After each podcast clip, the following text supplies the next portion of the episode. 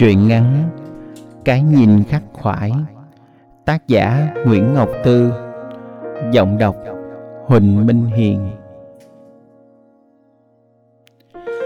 Khoa điện thoại cho tôi từ phòng lab. Hình xong rồi, đã lắm. Mày kiếm đâu ra ông già ngon vậy? Tôi cười Gác máy rồi xách xe chạy lại chỗ Khoa. Những tấm ảnh đen trắng treo trên dây còn động nước Giọt rất tròn và trĩu, khoa nghiêng đầu ngắm. Mày coi á, hình như ờ, trong mắt ông già này có nước. Mày cận bao nhiêu độ rồi? Khoa mắc cỡ tháo cặp kính ra, đôi mắt đờ đẫn. Hôm trước ba rưỡi, bây giờ chắc ba tám rồi. Mắt mày cũng còn ngon lắm. Khoa lại hỏi tôi cái câu ban nãy. Mày kiếm ông này ở đâu mà thần thái vậy? Tôi không trả lời. Ngước mắt nhìn về những bức ảnh của tôi. Trong mảng tối sáng trong vắt, khuôn mặt một người đàn ông hiện lên, trầm lặng và sâu sắc. Và tôi lại thấy mình ở trong một căn chòi chăn vịt, cất dựa mé kinh chiết căn chòi đầy khói, cái mẻ un ám khói chất đầy giỏ dừa khô. Khói ngùng ngục khói ngồi trên cái sạp ghe đóng thưa bằng tre chẻ thẻ. Một người đàn ông ngồi nhìn ra cửa. Cô độc gió dục dục qua chòi ông làm nghề nuôi vịt đẻ chạy đồng. Hôm nay ở đồng rạch mũi, ngày mai ở nhà phấn ngọn. Xa nữa lại dạt đến cái bát không chừng. Ông đậu ghe dựng lều, lùi vịt lên những cánh đồng vừa mới gặt xong ngó chừng chừng sang những cánh đồng lúa vừa mới chín tới và suy nghĩ về một vạt đồng khác. Lúa vừa no đồng đồng. Đời của ông là một cuộc đời lang bạc, một cuộc sống trên đồng khơi. Chòi cặm ở đâu cũng được, miễn có chỗ khô ráo cho ông nằm. Buổi sáng, ông lùa bầy dịch ra đồng, tay cầm cây trúc không róc đọt, bù xù, bầy dịch ngàn hai trăm con, ngôi quẩy, vẫy vùng rút vào những nùi rạ mới, nhặt từng hột lúa. Con dịch xiêm tên cọc cũng ào ra cùng bọn chúng. Những lúc đó không phải vì bụng đói, mà vì mùi rạ thơm quá, ngọt quá. Ngập mỏ vào thấy sướng người. Ông ngồi bệt trên bờ mẫu, khăn sọc cũ quấn đầu, nón vải nâu lớn đớm mũ chuối. Ông ngó lũ dịch và dấn điếu thuốc chăm lửa phà khói lên trời, và trời rất xa xanh trong. Ông kêu, cọc, biểu. Con cọc chạy lại, vẫy nước và cọ đầu vào bắp đùi đen bóng của ông. Buổi tối buồn lắm, đêm nào cũng như đêm nấy, lùa dịch vô chuồng, tắm táp qua loa. Ông khơm lưng thổi phù phù vô cái bếp ung cho căn chòi đầy khói rồi nằm đưa võng. Gió dục dục qua chòi con cọc lò mò ra đống rơm dập dềnh dưới mé kinh, dùi mình vào đó ngủ một giấc. Nó tưởng lâu vậy, dài vậy, mà lúc ngó lên vẫn thấy trao chát một ngọn đèn đỏ lờm. Ông kêu, cọc, giận gì mà xuống đó vậy mày?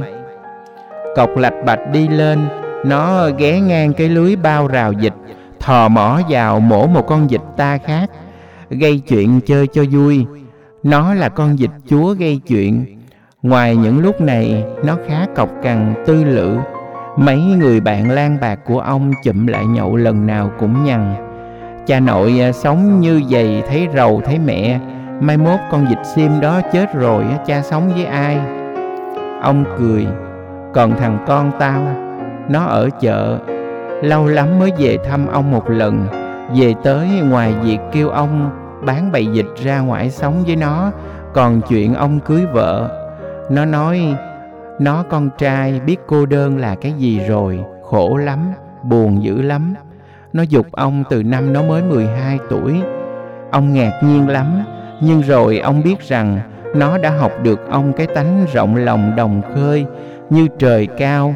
Ông dò đầu nó, nói, cũng khó khăn thiệt, nhưng ông quen rồi nghề nuôi dịch mà nghèo, lang thang, đeo mang người nữa không đành. Tháng 8 ông trở về kinh 12 quê ruột của ông. Chèo gần tới nhà ông, Thấy một người phụ nữ ngồi dưới bực cỏ đợi tàu. Chiều rồi, tàu cuối chạy lúc ba rưỡi đi qua đã lâu lắm. Dưới ghe ngó lên, Mặt người phụ nữ buồn so. Buồn như sắp đâm đầu xuống sông mà chết. Ông chèo lững khựng cho ghe đi tới. Qua đám lá, Ông quạt chèo trở lại. Ông hỏi, chị nọ đi đâu? Chị khóc như mưa bất. Tôi cũng không biết mình đi đâu. Lãng xẹt vậy đó. Ông ngại ngần ngó những tia nắng đỏ cuối cùng đậu phía dưới đám dừa nước. Cô có sao không? Người phụ nữ lắc đầu. Ông biểu chị xuống ghe cho quá gian, Chị vẫn khóc. Tôi biết đi đâu mà quá gian bây giờ. Hay ờ, làm ơn cho tôi theo anh đêm nay nghe Ông suy nghĩ rất lâu và trả lời một câu nhỏ xíu trong khi tụi dịch đạp đầu chen nhau dưới sạp ghe bằng tre đóng thưa thớt rộ lên lạc cạc in ỏi. Đôi chân đàn bà dè dặt bỏ xuống đầu ghe, con cọc cúi đầu không nói không rằng, lùi lụi lại tính mổ một cái vô chân chị mừng chơi, nhưng ông la, cọc, bị đòn nghe mày. Nó dừng lại, đụng đỉnh qua đi, Chị khịt mũi cái sột, lao nước mắt kêu. Trời ơi, dịch gì mà khôn quá vậy? Con dịch ngoắc ngoắc cái đầu lại, ý nói Dịch sim mới chứ dịch gì? Thiệt tình.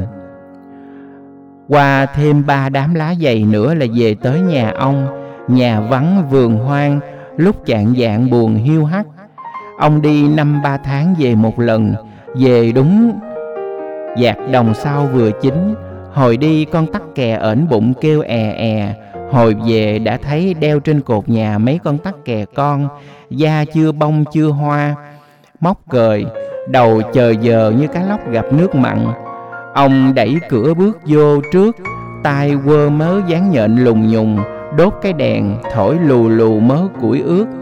Chị ôm cặp đồ ngồi gá ghẹ mép dán ngó quanh. Ông lượng sượng, nhà bỏ lâu bê bối quá chừng, rồi khói bay lên ấm áp. Ở căn nhà lá cũ mềm này, ông có nhiều kỷ niệm. Mỗi khi trở về, nó lại chảy thành dòng dịu ngọt trong ông. Nó chảy khẽ giữa những mạch máu. Những ngày thơ ông có ba má, những ngày trẻ ông có người chăn gối cùng.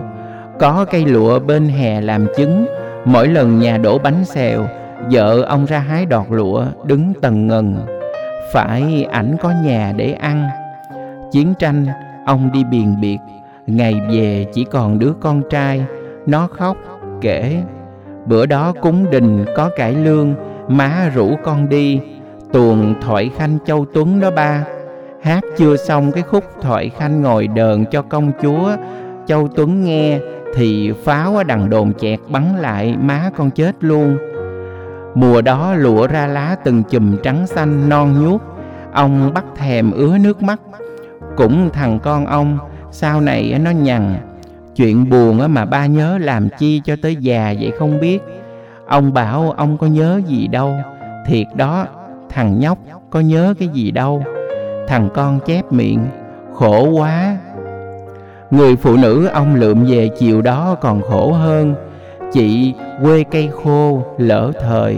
Thương cái thằng thợ gặt miệt bình an đổ xuống. Không biết gốc gác cội nguồn của người ta Mà thương gì mà ác nhân vậy không biết. Làm vợ thợ gặt, sống đời thợ gặt. Chị ngồi vấn giặt áo. Ai cũng nói em ngu Cực cỡ nào em cũng chịu. Miễn là mình thương người ta. Vậy mà thằng đó tệ thiệt Làm ít nhậu nhiều. Tới đây nhậu nhẹt, nợ nần, chỉ ra gánh trả. Nợ nhiều quá, mấy cái quán tạp quá đòi lấy xuồng. Nửa đêm chồng chị trốn đi, bỏ chị lại. Không biết quê chồng, không về được quê mình. Chị ra bờ sông ngồi khóc. Cô út không ngại cứ ở lại đây. Chừng nào có hướng đi đâu mần ăn gì thì đi, ngang. Nghe xong câu chuyện của chị, Ông à, bập một hơi thuốc lá nói một câu, bập một hơi nữa thì hết điếu.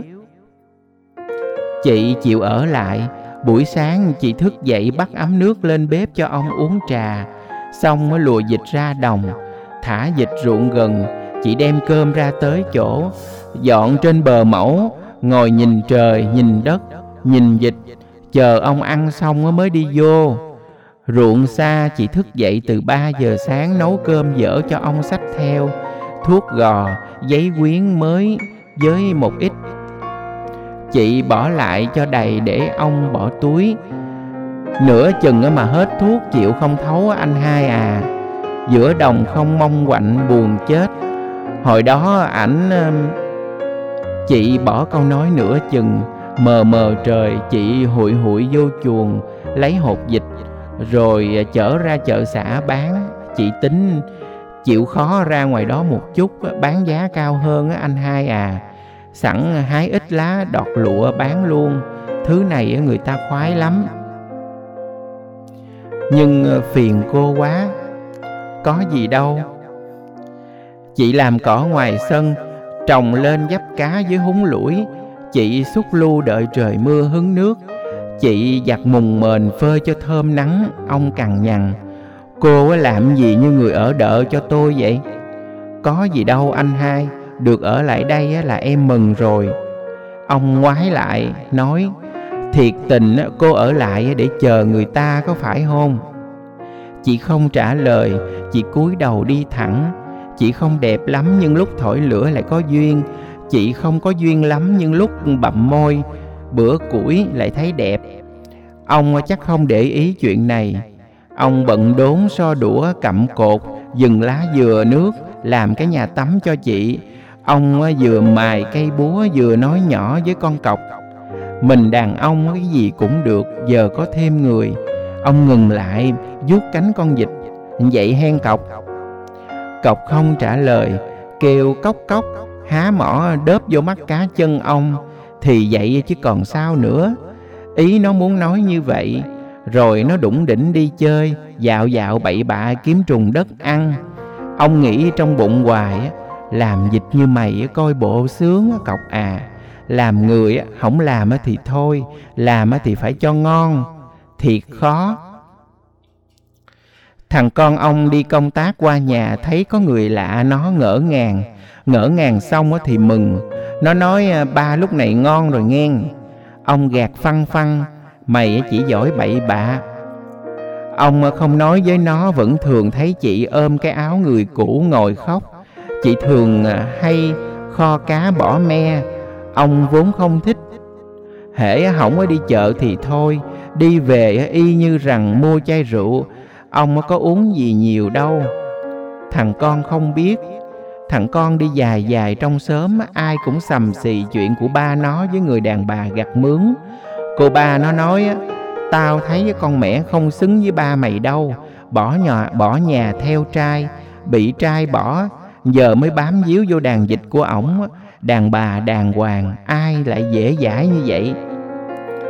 Thằng con cười, sao cũng được á cô ba à trước là trước, bây giờ là bây giờ tốt xấu gì ba con cũng biết. Miễn sao ba vui là được rồi.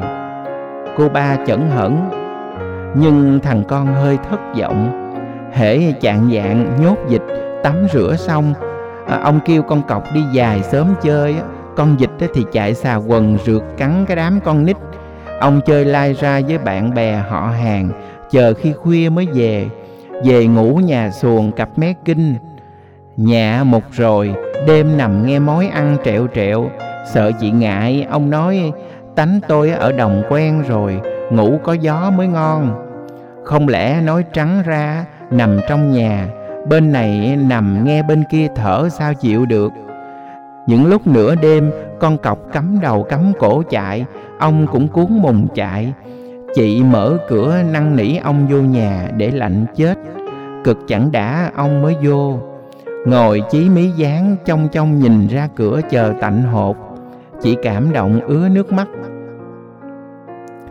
Chị vẫn thường đón ghe hàng bông hỏi thăm tin tức cánh thợ gặt an bình, tin tức ngày càng xa. Ở đây trăm ngã sông nước làm sao mà kiếm? Tin tức ngày càng vắng. Lúc này mưa nắng thất thường.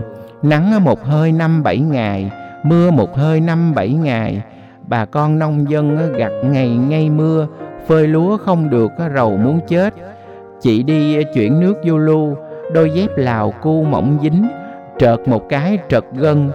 Tội nghiệp quá chừng. Ông về nạt nộ một hơi, đã nói mà, cô có chịu nghe tôi đâu.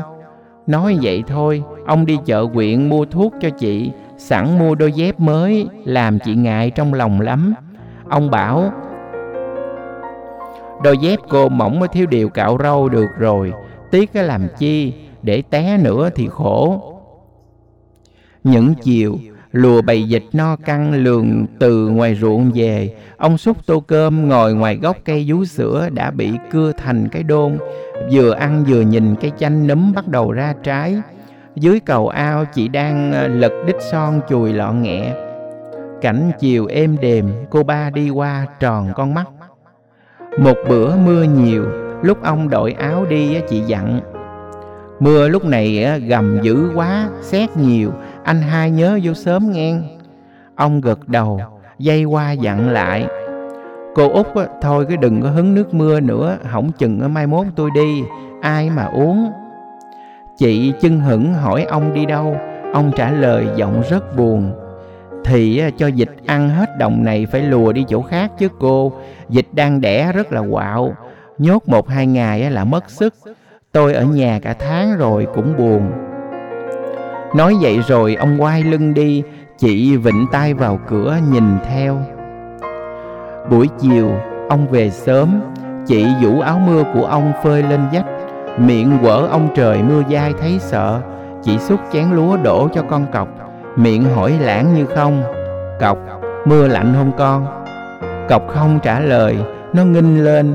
Ý nói à, dịch nó mà lạnh cái gì? Ổng lạnh à, sao không hỏi? Thiệt tình. Ăn cơm xong, chị dọn ra xị rượu, nướng mấy con khô cá chạch. Anh hai à, lai ra cho ấm bụng, mưa quá nhâm nhi cho đỡ buồn. Chị ngồi lắc giọng mai hai cái bìa khăn mới mua cho ông. Vừa may vừa nói bây giờ người ta làm khăn mỏng dính à không có mai sổ chỉ ra, nùi nùi hết trơn. Ông không nói gì, đi xúc chén lúa lại đổ cho bầy mẻ, biểu, cọc, lại ăn nè. Con vịt không chạy lại cái mẻ mà lạch bạch đi tới bộ dáng ngựa sần sùi nó chui xuống gầm. Cái thao nhôm hôm nắng ông lấy nấu chai trét xuồng, ghe giờ được làm mẻ ung đang phì phì khói ông ngồi trước chai đế trầm ngâm. Chị dè dặt lên tiếng. Anh hai tính uh, chừng nào đi? Hai ba bữa nữa đi chuyến này qua tới miệt khánh hà chắc đi lâu mới về. Người đàn bà ngồi xuống cắn chỉ nghe cái thở dài.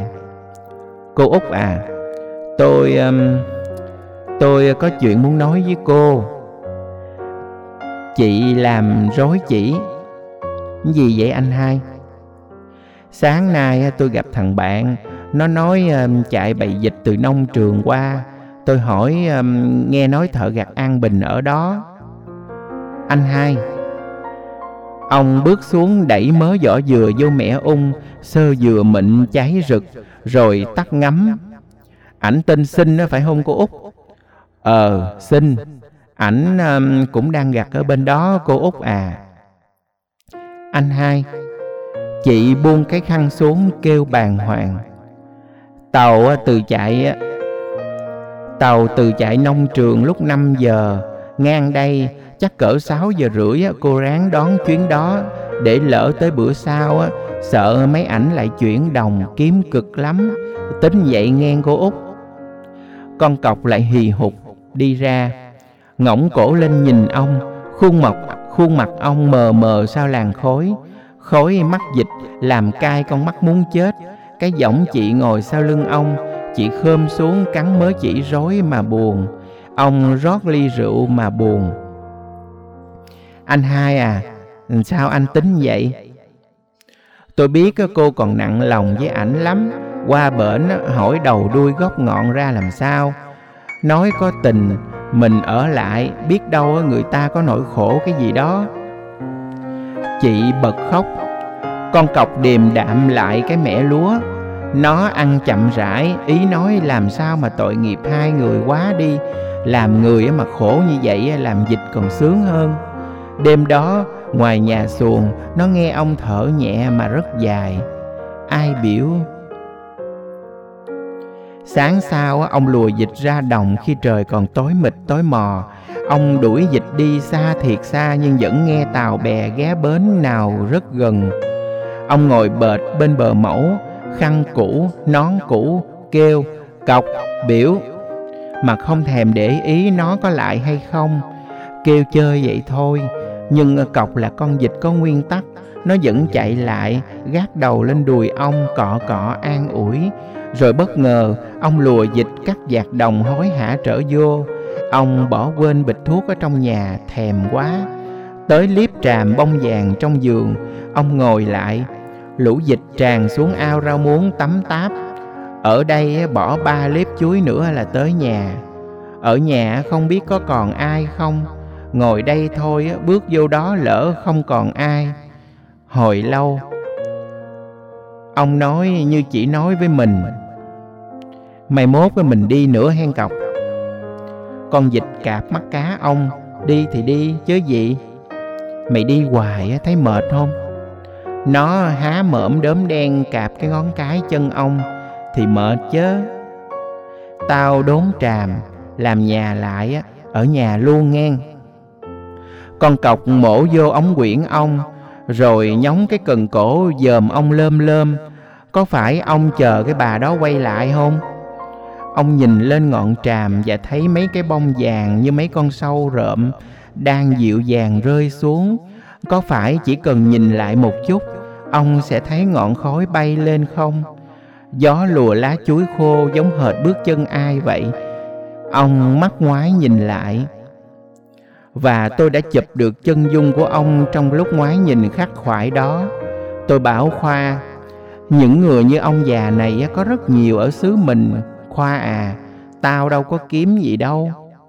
Khoa nhìn tôi và nhìn lại những tấm ảnh, nó ngờ ngợ.